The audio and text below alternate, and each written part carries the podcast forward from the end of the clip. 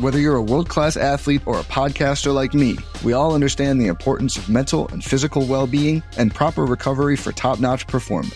That's why I'm excited that Unifyd Healing is sponsoring this podcast. Unifyd Healing is a new and super innovative global network of wellness centers powered by Energy Enhancement System, or EE System. If you haven't heard of the EE System, you'll want to listen up. This technology promotes wellness, deep relaxation, purification, and rejuvenation. At hundreds of locations across the globe, access to a center is easy and affordable. Interested in experiencing the EE system technology for yourself? Go to unifydhealing.com slash bluewire to learn more and find a center near you. That's U-N-I-F-Y-D healing.com slash bluewire. No material or testimonials on the Unifyd Healing website are intended to be viewed as medical advice or a substitute for professional medical advice, diagnosis, or treatment. Always seek the advice of your physician or other qualified healthcare provider with any questions you may have regarding a medical condition or treatment and before undertaking a new healthcare regimen, including EE system. Good luck with the most beautiful game. Do us proud. Red alert! They're up and running again.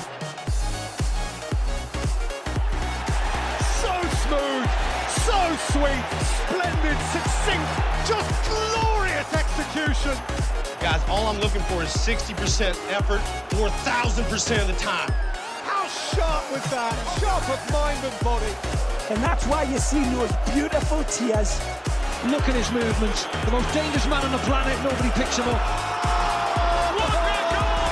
Sensational! I swear you'll never see anything like this ever again.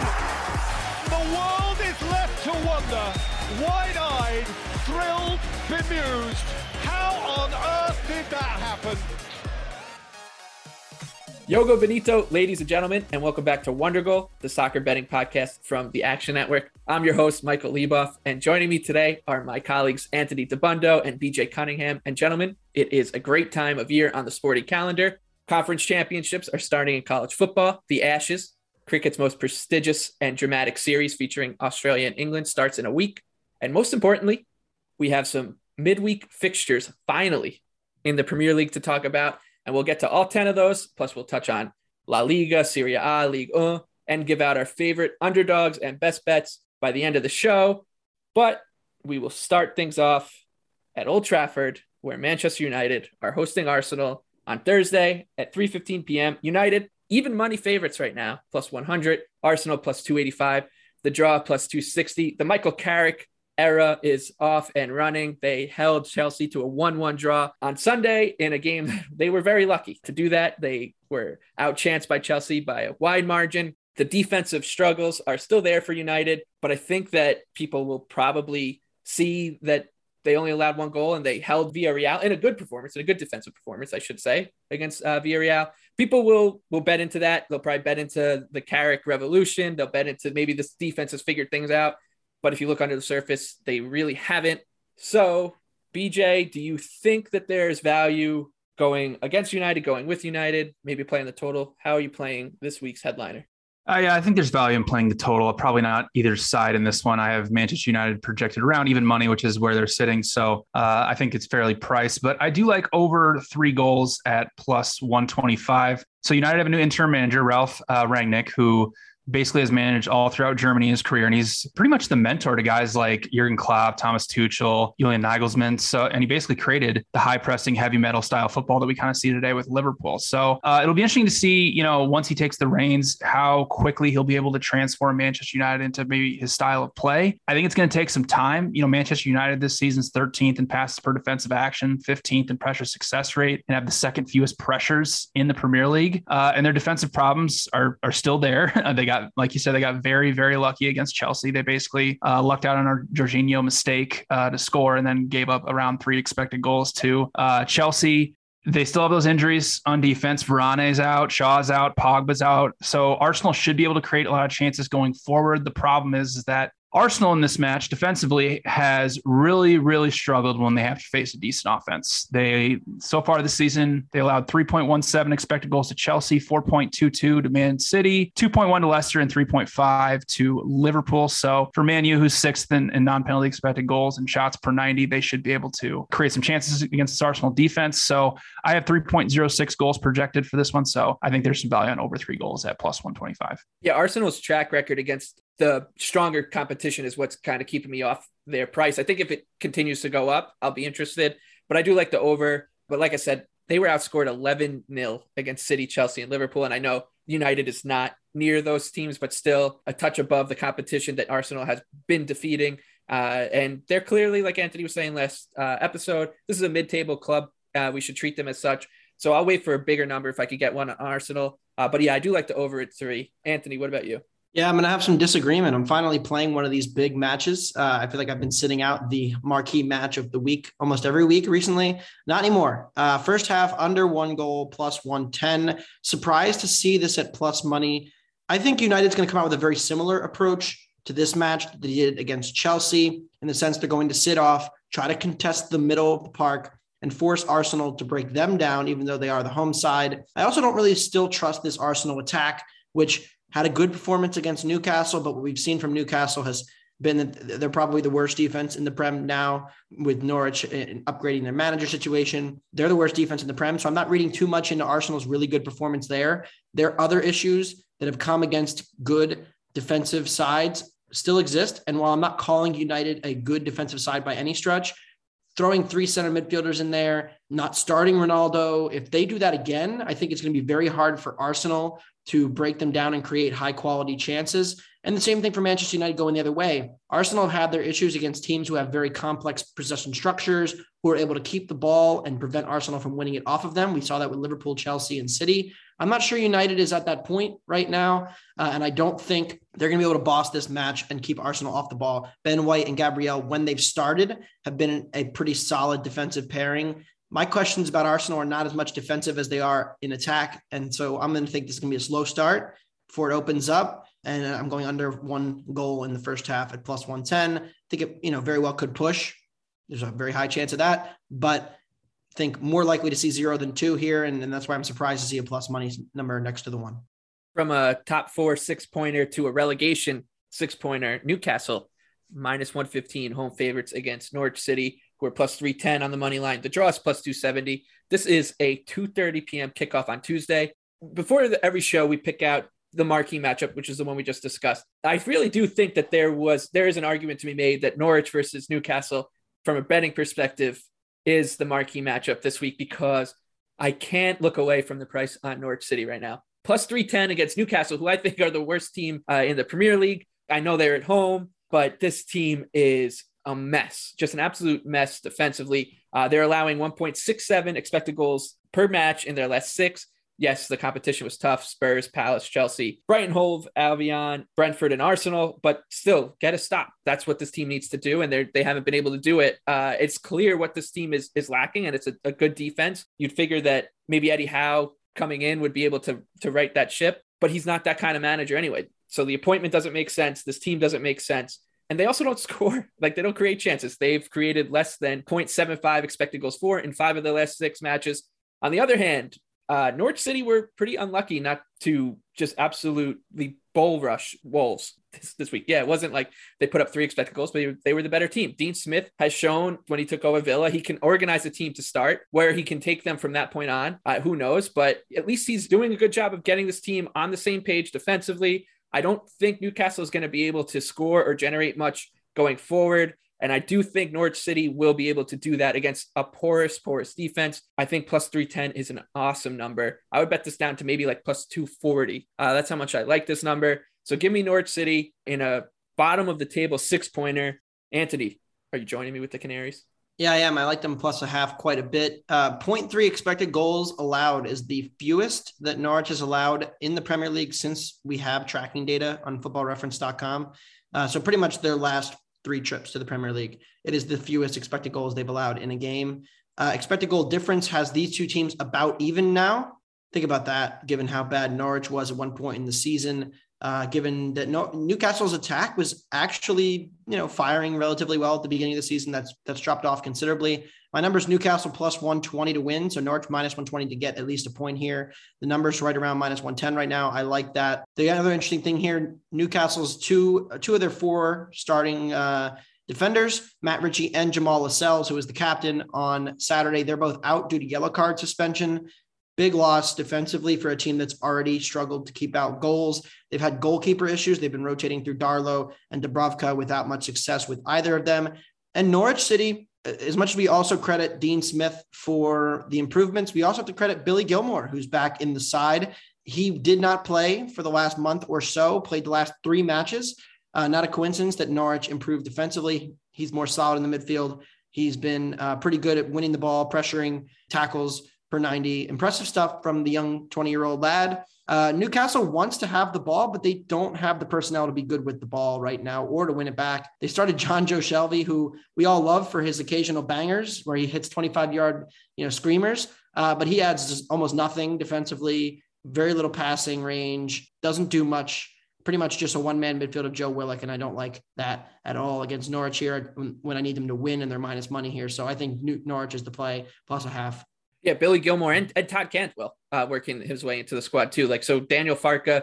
Uh, for as much fun as he was to listen to after matches when his team would get blown out and he'd be all positive and stuff, uh, he wasn't playing two of their better players on a team that was in a, a relegation dogfight. Uh, so Cantwell, Gilmour, the Canaries, let's go uh, Norwich City plus 310 on Tuesday afternoon at 2.30. Another Tuesday afternoon kickoff, this one at 3.15. Leeds United plus 145. Home favorites against Crystal Palace plus 205. The draw is plus 230. Palace let me down this past weekend against Aston Villa. Not a great performance from them, but I think this is a good opportunity to buy low on a team that I believe in. I think is over the course of the year, you continue to back this team. I think you're going to get paid off uh, pretty handsomely. And this Leeds team, sure, like they just had a, a draw against Brighton and uh, were able to hold them in that match, but they still allowed 1.9 expected goals. This is not a good defensive team, and Palace is, and they should be able to handle this Leeds offense. They both teams like to press. Patrick Vieira has done a great job. This midfield is really, really good for Palace. So I think plus 205 is a pretty good number here to go against a once again another porous defense, and it is a pretty good buy low spot. BJ, I know you disagree with me, so tell the people why. Well, I think we're just going to disagree on Crystal Palace every single week because I am not as high on them as you are. When I was looking at this match, the the home road splits for Crystal Palace are actually quite bad. Away from Selhurst Park, they have a negative 2.91 non penalty expected goal differential, allowing 1.48 expected goals per match. When they're at home, plus 6.47 non penalty expected goal differential, and allowing only point five, six expected goals per match. So quite big differences between home and away. Offensively, they're still below average, 12th in non-penalty expected goals, 13th in shots per 90. But the big thing and when you're facing Leeds, you have to be good versus pressure. Crystal Palace is pretty average, 10th in offensive passes per defensive action. But the five matches that they've played against teams inside the top seven in passes per defensive actions, they've only created over one expected goal once. And that was against Brighton at home, where they only created 1.13 expected goals. So I do think Leeds' high press will be able to be effective, uh, especially at home. Leeds offensively, I I do think they're starting to turn a corner. They're 10th uh, in expected goals, fifth in shots per 90, fifth in box entries. But the biggest thing is Leeds is really, really bad versus pressure. Uh, they're 17th in pressure success rate allowed, but Crystal Palace only 11th in passes per defensive action and 15th in pressure success rate. It also looks like they'll be getting uh, Luke Ayling back from injury, which is big uh, on the right flank there, helping out uh, defending Zaha. Also, a lot of Crystal Palace's chances offensively have come off of crosses this season. They had the sixth most uh, completed into the 18 yard box in the Premier League. Leeds allowed the second fewest crosses into their own 18 yard box. So uh, I have Leeds projected at plus 115. Uh, Infogol has them Leeds at 51%. So I like Leeds draw no bet uh, at minus 130. And we'll move on to Wednesday afternoon, 2:30 p.m. kickoff. Uh, Southampton, fresh off their drubbing at the hands of Liverpool, are plus 155 home favorites against Leicester City, plus 175. The draw is plus 235. Uh, it's taking a lot for me not to back Southampton here coming off of that loss because I think this Leicester defense, once again, is starting to show some real uh, issues. And I think Southampton, a team that does press, can cause them some problems. But at the moment, uh, I'm going to stay away from it. Anthony, uh, how do you see this one shaking out? Yeah, I think it's Southampton or pass. When you look at the expected goals numbers, I think Leicester's overperformance of the last two years over their expected goals, which was very heavily driven by penalties, is very much clouding what the perception of them is as a team. And it certainly did for me. Uh, and, and I had them uh, rated sixth coming into the season or fifth. Uh, they're down to eighth now. And at a certain point, I think I still have them too high because I have them two spots ahead of, uh, or excuse me, three spots ahead of Southampton. I, you know, their expected goals numbers are just not good. And at a certain point, we need to start accepting that. I understand they beat Watford 4 2 on Sunday, but they allowed over two expected goals to Watford, who have had an offensive renaissance under Ranieri recently. And we'll get to that in a minute. But the concerns defensively, when you look at the amount of box entries they're allowing, when you look at the amount of chances they're allowing, uh, and the fact their attack is still very heavily reliant on quick strike stuff and doesn't really uh, have a plan in possession to build progress the ball up the pitch. I think it creates a, a pretty high paced game. And I think Southampton is favored there at home, uh, has some attacking regression coming. Again, created over one expected goal, did not score. So it's Southampton or pass. Not sure if I'm going to fire on this one yet, but definitely lean that way. Yeah, I was with you. I was hoping that this number would sort of uh, skyrocket after what we saw with uh, Liverpool just absolutely demolishing Southampton, but it's not getting to that point yet. Another Wednesday kickoff. Watford eight to one home underdogs against Chelsea minus two ninety five. The draws plus four fifty. I think this number is too high on Chelsea, but I also don't think I am going to bet against them uh, at eight to one. Watford has been hilarious uh, since Ranieri took over. They've had 20 total goals in their last five games. They've had a 4 2, a 5 2, I think a 4 1. Uh, so this team is, has been playing rock and roll football under Claudio Ranieri that probably isn't going to work against Chelsea. I don't think. Uh, BJ, do you? Yeah, probably not. I, I, like the total in this one over three goals at plus one twenty five. Like you said, their matches have just been crazy ever since the uh, the five zero loss to Liverpool. They're averaging two point one eight expected goals per match. They just put up a way over two expected goals against Leicester on Sunday. They're now ninth in big scoring chances, and it's very clear that Ranieri wants to play a very open four one four one. Now, the biggest problem for Watford this season, though, is they are horrible in defensive transition and they're very susceptible to get beat on the counter because they're the third most pressured team in the Premier League and they have the worst pressure success rate allowed. So going against Chelsea side that is has the second best pressure success rate and is incredibly deadly on the counter, especially with Werner and Lukaku finally healthy. This one could get out of hand very very quickly. And you know, we've talked about Chelsea offensive and defensive regression seems like every single podcast, but they're still third uh, in non-penalty expected goals for, shots per 90 and big scoring chances while Watford is 18th in non-penalty expected goals. Watford also down a center back and their starting goalkeeper, Ben Foster, for this match. So I just don't see how Chelsea's not going to put at least two uh, or three in the back of the nets. I have 2.91 goals projected for this one. So I like over three goals at plus 125. I think courage and more courageous is the way Watford's been playing. Like they, in, in the first few weeks of the season, it's it seemed like a team that had no problem trying to be on the back foot and knew going into matches like we're not going to win this one. Let's just try to keep it respectable. And then Claudio Ranieri replaces uh, Xisco, and all of a sudden there is a little bit of confidence in this group, uh, and they're they're playing that way. They're playing a little bit, you know, balls to the wall. It's it's they're fun to watch, which is something I didn't think I would say, you know, six weeks ago, seven weeks ago. Anthony, do you see anything uh, of value in this one? Yeah, I mean, you mentioned it. Coming into the season, I had Watford 20th, projected them to be the worst team in the league, picked them to be the worst team in the league. Uh, did not bet it, but I think it's interesting how they're going about it because when you look at their numbers, they have the third worst expected goal difference because they have some negative outliers where they've gotten paddled a few times. Uh, and you expect that as a team that's in the bottom five in the league. But when you look at them overall, they have the sixth worst goal difference. They're sitting four points above the relegation zone. They've notched some big wins against Norwich. Uh, of course, the big win against Manchester United, the big win against Everton.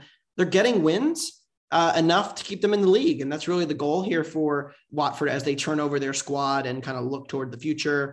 But the interesting thing here against Chelsea, and this is the concern, is that when they played and have played teams like City in the past, when the team played teams like Liverpool earlier this year, they have really struggled when they haven't been able to get out of the pressure and find the outball. They've kind of fallen apart. Uh, and if there's one thing Liverpool or Chelsea will do in this game is they will pen them in. Whereas when Watford gets beyond that first level of the press, like they were easily able to do against Man United, who had no no structure or no clarity on what to do, it was very easy for their great attacking players like Dennis and Ismaila Sarr to break into space, create chances, score four goals, get Ole fired. But when they play a team who has that structure, it's very much more difficult for them, and the, that's when the mistakes and the, the lack of talent defensively uh, tends to show. So I agree with BJ on the over. It took two and three quarters. I actually just put it in right before we started recording, uh, minus 110. I think Chelsea have shown a clear difference this year too that they don't want to win one or two nil anymore. They want to go get more and more goals. It's been a clear change when you look at their numbers playing when ahead. They've been much more aggressive this year compared to last year, uh, and so I think that also all favors the over. Um, and and that's why I think two or three for Chelsea and maybe one for uh, for Watford as well. Uh, I like the over. And just a quick word uh, for Tom Cleverley, still playing in the Premier League uh, after all these years, running rampant in the Watford midfield. Next up, we'll talk West Ham minus 115 home favorites against Brighton Hove Albion. Their plus 320 on the money line. The draw is plus 275, 2:30 p.m. kickoff on Wednesday. Uh, Brighton hasn't been great lately, uh, which is obviously depressing to us here on this podcast, as they were the team that we loved to lose money on last season, and then won some money on at the beginning of this season. Uh, West Ham also uh, have hit a little bit of a rough patch after defeating Liverpool going into the international break in that famous win at the London Stadium. They've lost two in a row to good competition, Wolves and Manchester City in a in a snow in a snow match. Um, I think you're getting a decent number already on West Ham at minus 115. I want to wait to see if this goes to plus money. If it does, I think I will back uh, David Moyes' Hammers. But I know it's against both of your soccer ethos to bet against Brighton. So I'm assuming that I'll probably be on a West Ham island by myself here. Is that right, BJ? Yeah, I I love Brighton plus half a goal at even money. Really, like you mentioned, really bad back to back performances for West Ham. Now, granted, like you said, it was against Wolves and Manchester City on the road, but only 0.67 total expected goals through those two matches. That's really concerning. And the loss of Ogbonna is just, it's very clear that West Ham's build up play uh, is hurting without him. They don't have a guy to start that build up play and get it to Declan Rice, get it moving forward up to Antonio. And now they're facing a team in Brighton that's an incredible pressing team. They're fourth in passes per defensive action and fourth in pressure success rate. So it's going to be more difficult for West Ham to actually get their build up play going and get the ball moving forward. And Brighton, I mean, they had a classic Brighton performance on Saturday. Uh, drew 0 0 with Leeds, uh, one expect unexpected goals, 1.99 to 0.8. They're still playing at a, an elite level defensively, only allowing 1.1 non penalty expected goals per match. They're fifth in shots allowed per 90, third in big scoring chances allowed, and sixth in crosses completed in their own 18 yard box. And that's huge because that's how West Ham creates a lot of their chances. They're second in the Premier League uh, in crosses completed in the penalty area. Brighton has been pretty decent away from home. Only one loss this season, which was against Aston Villa, when you know, and Villa really wasn't able to create much in that match. Uh, they have around an even non-penalty expected goal differential in those six matches. Also, looks like Enoch and Mwepu will be back in the midfield. He was on the bench against Leeds, and him and Bissouma playing together is a nightmare matchup for teams that are trying to beat the press and move the ball forward because they're two of the best pressing midfielders in the Premier League. I only have West Ham projected at plus 120. If you look at Infogol, they have West Ham at 42%. So I think there's some value on our Seagulls at plus half a goal at even money. Anthony, I should note that you you have been betting against Brighton a little bit uh, this season, but you're going back to the Seagulls for this one, aren't you? I am indeed. Yes. When you look at West Ham overall, there's been a significant downturn in the last four or five matches in their passes into the penalty area. And when I look at that, uh, I think a few things. One, okay, they played better teams. Liverpool, uh, Manchester City, Wolves, more resistant to the kind of press and possess football that West Ham had been pretty good at playing against the mid-table and lower sides early in the season. But it also just could be some regression to what last year's West Ham team was. We talked about this. I wrote about this. West Ham playing much more like a big team this year, bossing more matches, controlling possession, progressing the ball up the field, not as reliant on transition and, and counterattacks. Well, you're playing a team now who plays more like a Liverpool or a City in the way that they possess the ball and the way that they prevent you from progressing the ball through the middle of the park. I think it's going to be a very difficult situation for West Ham to break down a very stingy Brighton defense. I have been betting against Brighton's attack a little bit, especially when they didn't have Maupay in there, but Maupay was back and played relatively well, didn't find the goal, but did have, like we said, over one and a half expected goals.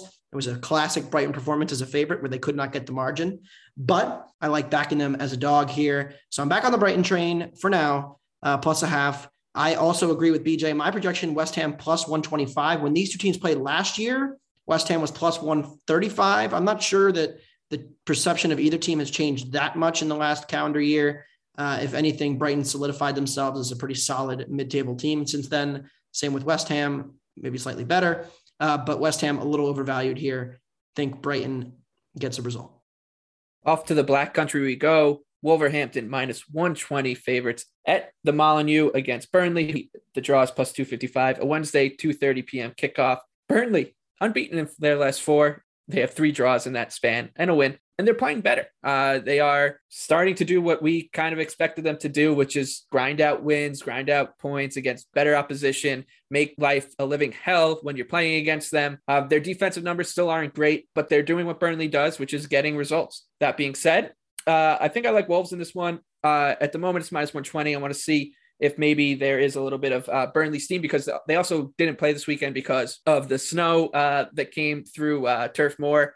So their game against uh, Tottenham was postponed. So I wonder if maybe the rest uh, factor gets people to bet into Burnley, the fact that they've been a little bit better. Uh, I'll see if I can get Wolves at a plus number, very similar to West Ham, but that's probably the only way I'm looking at it. I don't think the number's high enough to get involved with Burnley. But I do want to say, I think this Burnley team is going to be a team I'll be betting on a lot uh, in the second half of the season uh, for sure. Anthony, how are you seeing this one? I am surprised you are not on Burnley here. I thought this was a classic midweek Burnley spot for Michael Leboff. Uh, I was expecting that when we did the pod prep. I was like stunned when I went into our little doc that we have and I saw that you were going to be on Wolves potentially. Some regression coming for them too, or at least has come for them in terms of their ability to get the ball into the middle, uh, into the dangerous areas on the pitch. First, five matches of the season, they had nine, nine, eight, seven, and eight passes into the penalty area. The last five matches, they've had combined 11. So we're looking at a team that is having a lot of attacking breakdowns in the final, you know, getting the ball from the attacking third into the final third has been a big issue for them. And I'm not sure that Burnley's the team you want to play when you have that issue. So I'm passing here. If anything, lean towards Burnley to, to get a point here, even away from home yeah, it's really hard for me to look away from that number, but you know, I, I do think that this Wolves team, uh, similar to Crystal Palace, is not being priced, I guess, appropriately. Both of these teams, I think, are teams that I will be betting on quite a bit as the season progresses. All right, moving on. Another Wednesday kickoff, uh, 3:15 p.m. Aston Villa, eight to one home underdogs against Manchester City, minus 285. The draw is plus 450.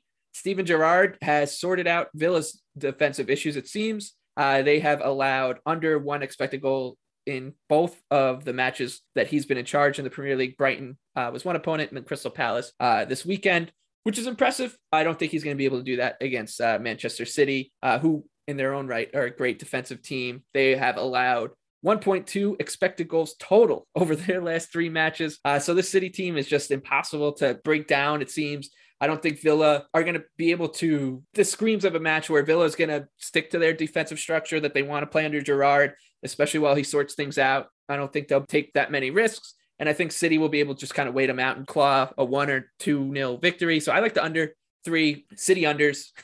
They haven't really been treating me well uh, this season, but this is a team that, yeah, with for all the offensive firepower they have, their defense is just so good, and they're so they have such a good ability to just suck the life out of your opponent uh, that oftentimes you'll see them win, you know, two 0 maybe two one. Uh, so uh, under three for me is I think a pretty good bet. BJ, uh, do you see anything for Gerrard versus Pep? Yeah, it's it's kind of a pass me. I do lean under along with you. Uh, still no Jack Grealish, still no Kevin De Bruyne. Looks like Phil Foden is also questionable for Manchester City, so that you know obviously hurts them. Obviously, they have a ton you know of depth in their attacking midfielder ranks, so you can say it doesn't really matter. You know, Aston Villa hasn't really done much offensively in Steven Gerrard's first two matches. You know, they barely created close to one expected goal against Brighton, only 0.45 expected goals in their 2 1 win against Crystal Palace. Uh, he's been setting up in a 4 2 3 1. Uh, didn't play Emil Buendia this weekend and brought him off the bench. So, you know, this is going to be another situation where Manchester City is going to have a large share of the possession, and Aston Villa is going to look to hit him on the counter. And I don't know if they're really going to be able to do that uh, against Man City's defense right now. So I do lean under three goals, but right now it's a pass for me. I think the most interesting thing about this is, you know, okay, Gerrard had two great defensive performances, but they came against Brighton without Neal Maupay, who had almost no shot getters. Uh, and then it came against Crystal Palace, who I think we're all, except apparently Michael, we're a little skeptical of whether they can keep up these attacking numbers that they've put up early in the season. And so this is a huge, huge, huge step up in class and teams you're facing. But also when you mentioned the fact that, you know, Brighton is number one in the league at final third possession, not turning into shots. Well, City, one of the most efficient in the league, as you might predict, at turning final third possession into shots. Now, they don't have, like BJ mentioned, some of their best attackers, but they have so much depth that I don't even think it matters. I also want to send my condolences to anyone who had the under three in the West Ham City game on Sunday because that game was 1 0 going into stoppage time. And then City hits a, has a great goal from Fernandinho, who I think hadn't scored in a year. And then of course Lanzini puts a, a top bins 25 yard hit in uh, from from about a mile away uh, off the off the post and in. So terrible beat if you had a terrible push if you had the under in that game. But I think if, if you, there's a look here, it's in the first half to go the under because I think City may pile on here late, but I think early in the game, if you're going to get a great effort and, and Gerrard's system is, is effective at keeping City out, it'll be early on in the game. Whereas I think as the game gets later, we've actually seen Villa has had more success when teams sit off a little bit, kind of just pass it around. Villa's actually had some success in those games uh, at trying to get in like a, a late goal or two. Yeah, city city unders are they're kind of like betting uh, against Liverpool. Like it's almost like you always are going to see under three or under three and a half as a as a good value play, but they're an outlier team, and sometimes you just got to treat them as such and ignore it. But I'm not going to do that. I'm going to the under here. Speaking of Liverpool, they are traveling to Goodison Park for the Merseyside Derby. Everton are home. They're plus 750. Liverpool uh, minus 265. The draw is plus 425. I was I don't know if I have it within me to watch Everton right now, depleted through injuries, not playing well. Rafa Benitez obviously won a Champions League with Liverpool, so the Liverpool fans coming to Goodison Park will surely have some fun with that. It's just not a really fun time to be an Everton fan. Now, that being said, and this is the conundrum we face every week with Liverpool, because they are uh, such a good team and they put up all these crazy numbers week in and week out, just like they did against Southampton, their price just gets inflated. Like there are people out there not passing any judgment to people who bet like this, who just will say, "Yeah, Liverpool. I'm just going to keep backing Liverpool. Mm-hmm. I'm just going to keep doing it because what do they do? They they basically win every time they step on the field. But this number I think is just too high on Liverpool once again, so I'm not going to go there. I will likely, unfortunately, miserably have a very painful bet on Everton, a small one on the money line at plus 750 at Goodison Park, and I really hope you're not joining me, either one of you. But Anthony, we'll start with you. Yeah, you know, uh, Barney at the bar loves to bet Liverpool, and I don't blame Barney in this situation. I think this is a terrible matchup. The only argument you could make for Everton is that one, Richarlison will be back, so that helps the attack a little bit, uh, pretty significantly so, in fact. Uh, but the way Everton have looked this year against teams who press them, against teams who have high energy styles, you know, especially with this being a rivalry where you don't expect Klopp to uh, ease up at all and Liverpool knowing that you know in this title race, goal difference may well decide it, and and there's no reason to really take the foot off the gas here. I mean, this is as bad of a spot as you're going to get for Everton. Yerry Mina not expected back. Looks like he's going to be out. Calvert Lewin still out. They did get Doucouré back. Demarai Gray got in there. Uh, but are we still going to really get Solomon Rondon going up there? I mean, the guy had 0.1 expected goals per 90 and 590s. That's unbelievably bad for a striker. Uh, it's going to take everything in me to not square out and go Liverpool here, but I'm I'm going to I'm going to pass for now. Uh, we'll see how the market moves. Everton haven't won since uh, a win over Norwich in September. Uh, they're plus 750 to be relegated right now. They're only six points clear of the drop zone. Uh, and Burnley has a game in hand uh, because of the snowed out game, which is just more evidence of why you shouldn't really do everything you can to avoid betting on the Toffees. But I just can't look at like the numbers I, is too I'm high. Still, still mad about those tickets that I didn't cash fading Everton early in the year because now they can't win a match. But but they, they did. That's, that's a funny thing about this team is like their numbers overall don't look that glaringly bad because well, they when they had, the good start, players, right? Because they, when they were healthy, they had they had a structure that was working and their offense was going well. But everyone knew their squad was thin, and as soon as they had the injuries, everything's kind of fallen to shit. And that's what we're looking at now. But BJ, that's not enough to keep you off this team they're really not that bad. I mean, like, you know, against Brentford this past weekend, they were even on expected goals, only allowed Brentford have five total shots outside of the penalty, 0.53 expected goals. They still created 1.21 expected goals despite, you know, having basically nobody that could provide anything going forward. But at the same time, like Anthony mentioned, this is a horrible matchup. Everton's horrible versus pressure. They've allowed the second most big scoring chances this season. So going against Liverpool, that's just I, I don't I don't know what to do. I'm trying. I'll be honest. I'm just sitting here trying to find the courage uh, to to put an Everton bet uh, in the award-winning Action Network app, and it probably will only happen if Liverpool gets steamed north of minus 350, which could happen honestly before match time. Other than that, I will pass. But I'm a weak person, and if I see Everton plus two uh, yeah at, at, at close at you know minus 110 I, I think i'll have to play that yeah are we gonna get a plus two We I'm might. really hoping we don't get a plus two. We might. I mean, Liverpool is minus 260 right now, and they're kind of in the realm of like Bayern Munich at this point when they're playing a bad team that they will just get steamed hard at the end because people see Liverpool, they see that number, and they say, oh my gosh, this is one of the best teams in the world. Mo Salah, Sadio Mane, like how could they ever lose? You know, and obviously in a matchup like this with Everton with all their injuries, like, yeah, of course, like that number's that high. But at the same time, you know, we could see some some hard steam on Liverpool. And if that happens, I really honestly hope it doesn't happen because that means I'll have to end up taking Everton and watching them lose five nothing. Yeah, this is Yeah, uh, Everton uh, one draw in their last six Premier League matches. Yeah, I it came, uh, came against Man United. well, they had a Tottenham draw in there too, actually. So they, so they two- drew yeah, United and. Tottenham, but yeah, played off the park by West Ham, Watford, City, Wolves.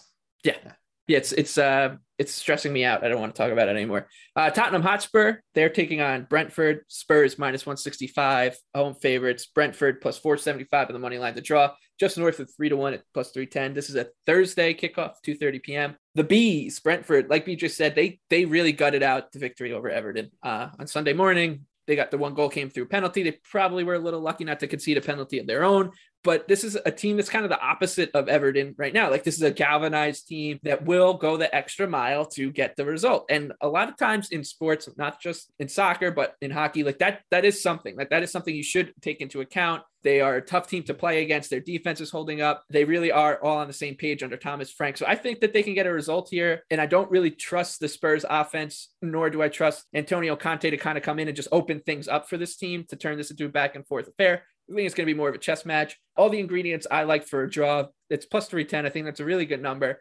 uh, for that kind of bet. So that's where I'm going. Brentford, Tottenham draw plus 310 Thursday, 2:30 p.m. kickoff. Anthony, you are a Spurs fan. Do you have confidence in them to be able to get the separation needed to to cover these kind of numbers against Brentford? No, I, I still think they're a little inflated here. Uh, they've been inflated for a while. Uh, they also got steamed both against Everton and Leeds. Thinking that's some new manager steam coming in there. Uh, pretty encouraging second half against Leeds after what was a, an awful first half. Uh, but I'm not going to read too much into a second half performance against a team who was very shorthanded, was at home.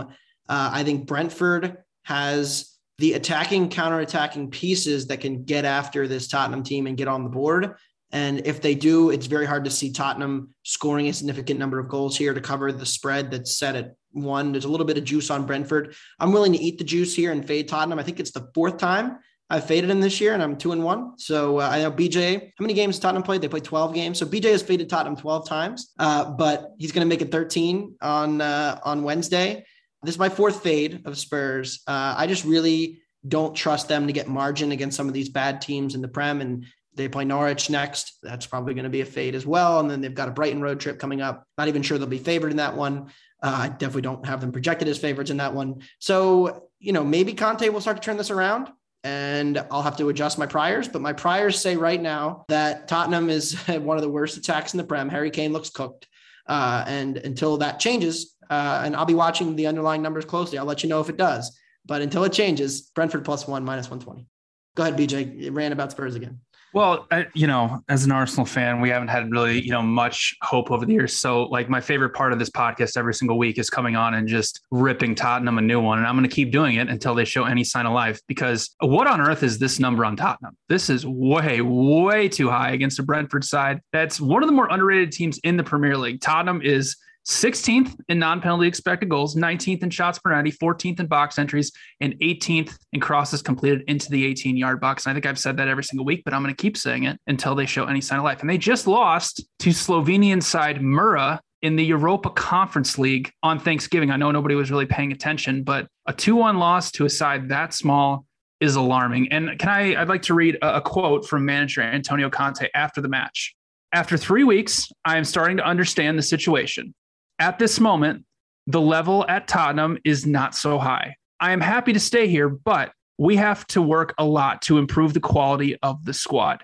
That's basically what I've been saying for the last two weeks. And also, if we put that in the little manager translator that says, hey, Daniel Levy, you're going to have to open up your checkbook big time uh, in January or else I'm gone. So, and I don't think Daniel Levy is going to do that. So, the current squad he has is terrible. And he's basically what he's saying is, I can't work with this team. So, unless they improve greatly, this team's going to be, you know, around seventh, eighth all season long. You know, Brentford obviously, you know, gutted out that win on on uh, Sunday, but they have a plus 3.81 non-penalty expected goal differential, which is fourth best in the Premier League, but they're somehow sitting in the bottom half of the table. The biggest weakness of the Brentford defense is they're dead last in the Premier League and crosses completed in their own penalty area. Well, Tottenham, like I already mentioned, they're 18th in crosses into the penalty area. So they're not going to be able to get at the spread for defense and expose their vulnerabilities. So I have Tottenham projected at plus 111. So I love Brentford plus one at, at minus 125. And I'm going to keep fading this Tottenham team uh, until they show any any sign of life. Yeah, I've got Tottenham minus 120. So uh, I'm not quite as low on them as BJ, but I'm pretty low on them too.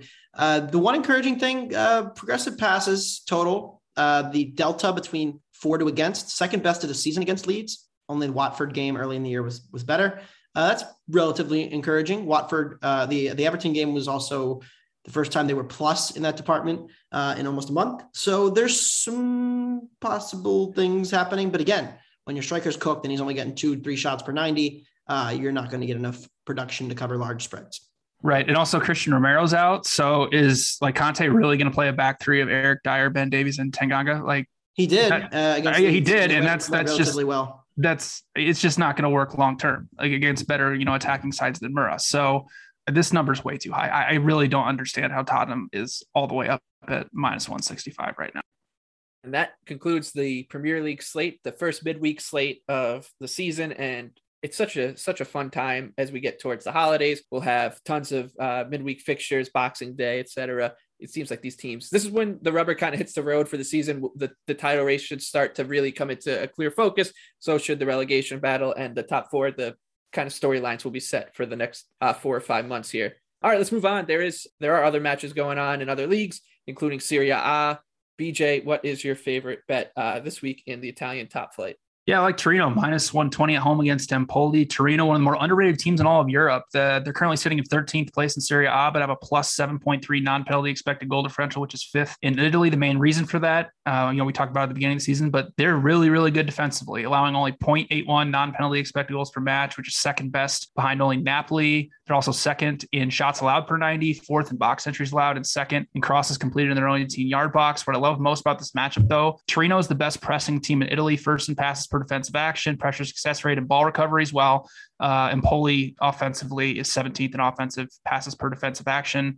Torino pretty good offensively, seventh in non-penalty expected goals, eighth in shots per 90, and fifth in crosses completed in the penalty area, while Empoli is bottom three defensively in those three metrics.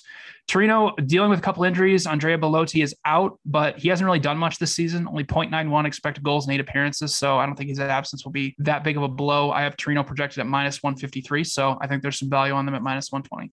Anthony, uh, where are you going in Serie A this weekend? Yeah, back in uh, my good pal Jose Mourinho. Uh, under three goals, Bologna and Roma minus 120. Here's the reality about Roma. Uh, the early season for them, I have never seen Jose Mourinho coach a team that was so open at the back, that was so willing to take chances going forward, that was so bad defensively. Uh, and then they had a couple of losses. The losses started to creep in. They lost to Milan. They blew the lead against Venezia a couple times. They had that embarrassing defeat at Bodo Glimt in the Europa Conference League, uh, where they lost 6 1. It was one of the worst defeats of his career. Okay, so we get an international break. Then what happens? Old Mourinho somewhat rears his ugly head with his anti football. Uh, Roma, the last two games, consecutive clean sheets against Genoa and Torino. 2 0, 1 0 win, much more pragmatic, much less open. And the market really isn't factoring that in here. I know Tammy Abraham has some positive regression coming in attack, and but Roma is not willing to take nearly as many chances as they were prior. And it's not that different from what he did last year at Tottenham when they had that 3 3 draw with West Ham. They were playing pretty open, willing to concede chances, willing to go for more goals. They had that terrible draw, and then he was like, nope, we're shutting it down. Uh, and then they tried to grind out one no wins for the rest of the season. I think maybe it won't quite be that extreme, but I think we're going to start to see something like that in this situation here. Bologna also a ton of defensive regression coming. They play open, but uh, I'm not sure that they're going to be able to break down what's been actually a, a, relatively solid Roma defense the last few weeks. And the numbers show it in terms of how much they're allowing teams to get out and transition against them. So I like the under three here. Only project 2.71. So a little under here in Syria in the midweek. There is also one uh, La Liga match. It's Real Madrid minus 235 against Athletic Bilbao, who are 7 to 1 on the money line to draw us plus 360. 3 p.m. Wednesday kickoff. Of course, I'm going to be backing my boys from the Basque Country, Athletic Bilbao, 7 to 1. I mean, this is a great defensive team.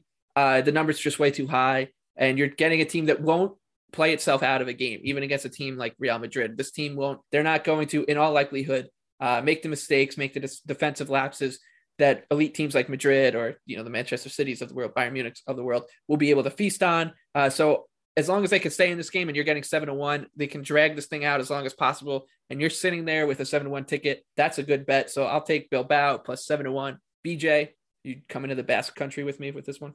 Yeah, absolutely. Athletic Bilbao plus one. Listen, what happened in Madrid on Sunday when the Sevilla Real Madrid match was just astonishing because Sevilla not only should have gotten at least a draw, they really should have beaten Real Madrid. Madrid was benefited by a goalkeeping error. Error. They the ref completely missed a clear penalty, and then Sevilla also hit one off the woodwork. So three wonderful things went right for Real Madrid. And then, of course, Vinicius Jr. does what he has been doing all season long, and he finished one from way outside the box. So Vinicius Jr. and Karim Benzema have combined for 20 goals in La Liga off of 13.46 expected goals. They're very good. They're not that good. Uh, against Sevilla, I mean, Real Madrid only created 1.28 expected goals on Sunday. And if you take away that goalkeeping error for the first goal, which led to a tap in for Karim Benzema, they only created 0.62 expected goals off of 13 shots that's bad. And like you mentioned, now they're going up against the second best defensive team by non penalty expected goals in La Liga, who plays a very defensive traditional 4 4 2 and will just look to hit Real Madrid on the counter. Uh, and their style of play is very conducive to draws because Athletic Bilbao is unbeaten on the road this season, but they have one win and six draws.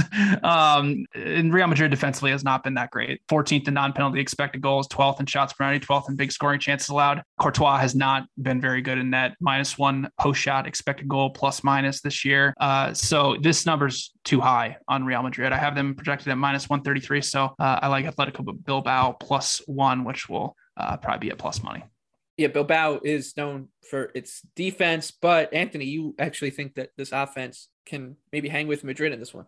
I think BJ was too kind to the Real Madrid defense. Not that bad. They're 14th in expected goals allowed. That is, is terrible. Uh, and it's personnel related, but it's also, um, you know, style of play related. I mean, they're just very open and, and dangerously oh, dangerously open on the counter attack. They've been very vulnerable to them all year. And the Bilbao attack is the reason why they have one of the best expected goal differences in the league. We always know that they're going to be sturdy defensively, but in terms of going forward, they're in the top four in expected goals created this season. And they're also underperforming. So they've got a ton of regression coming in attack here. 13 goals from 20 expected. Guys like Inaki Williams, always dangerous on the counter. Athletic uh, Bilbao have also played well against the big boys. They got a draw with Barcelona, thought they were the better team in that game.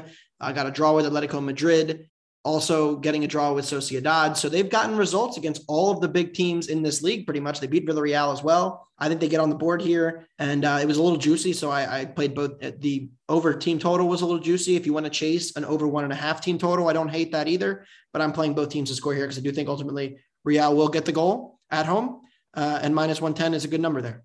It does beg repeating something I bring up all the time when we talk about Bilbao is that they don't buy players in the transfer market. They just develop them and they have to be from uh, the Basque country. So it's they are quite a peculiar and interesting club.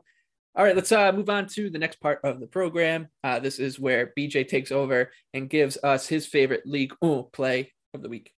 Yeah, well, first off, Athletic Bilbao, you know, that process, they've never been relegated. Only them, I believe, and Real Madrid are the only two teams to never be relegated from uh, La Liga. But anyway, let's move to France. Uh, probably the worst match of the week, or midweek, Troyes against Lorient. I love under two and a half goals at minus 120. These are two of the worst uh, offensive teams in Ligue 1. Troyes and Lorient both have scored only 13 goals in 15 matches, and they're creating under one expected goal per match. Lorient dead last in shots per 90 and big scoring chances, 19th in box entries, and they're second to last in pressure success rate allowed. Troyes isn't a great defensive team, but they did just hold Marseille to 1.15 expected goals on Sunday, and 57% of their matches this season have gone under two and a half goals. Lorient defensively has been a nightmare, but they're only allowing 0.96 expected goals from open play. They've just been horrific on set pieces and had some really bad penalty luck. Troyes is pretty bad off of set pieces, only 0.07 expected goals per set piece. And they've only scored 10 goals from open play this season. So uh, it's no surprise that they're 15th in non penalty expected goals, shots per 90, and 18th in box entries. I only have 2.07 goals projected for this one. So I like under two and a half goals at minus 120 with two of the worst offensive teams in France. We're getting towards the end of this week's episode. But before we do, of course, we will be giving out our favorite underdogs for the midweek. I'll go first. I can't begin to tell you how much I like the number on Norwich City uh, against Newcastle. Newcastle is the worst team in the Premier League, and they are odds on to beat Norwich City, who are improving. They're not good either, but they are improving under Dean Smith. Uh, and they are kind of the right team to take advantage of Newcastle's glaring deficiencies. So I like Norwich City. Three to one is a great number. I would play it all the way down to plus 240. Give me the Canaries to start this parlay off. BJ, what is your favorite underdog play this week?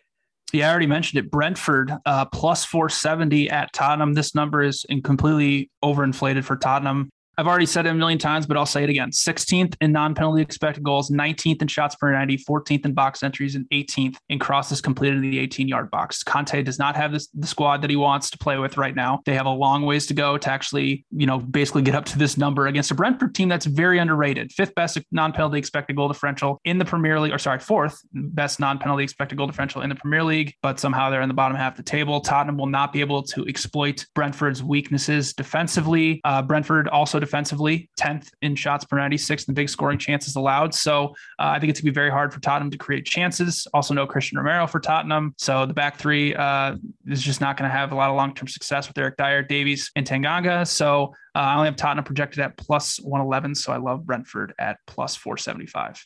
All right, Anthony, uh, your favorite underdog resides outside of the Premier League. Who are you going with this week?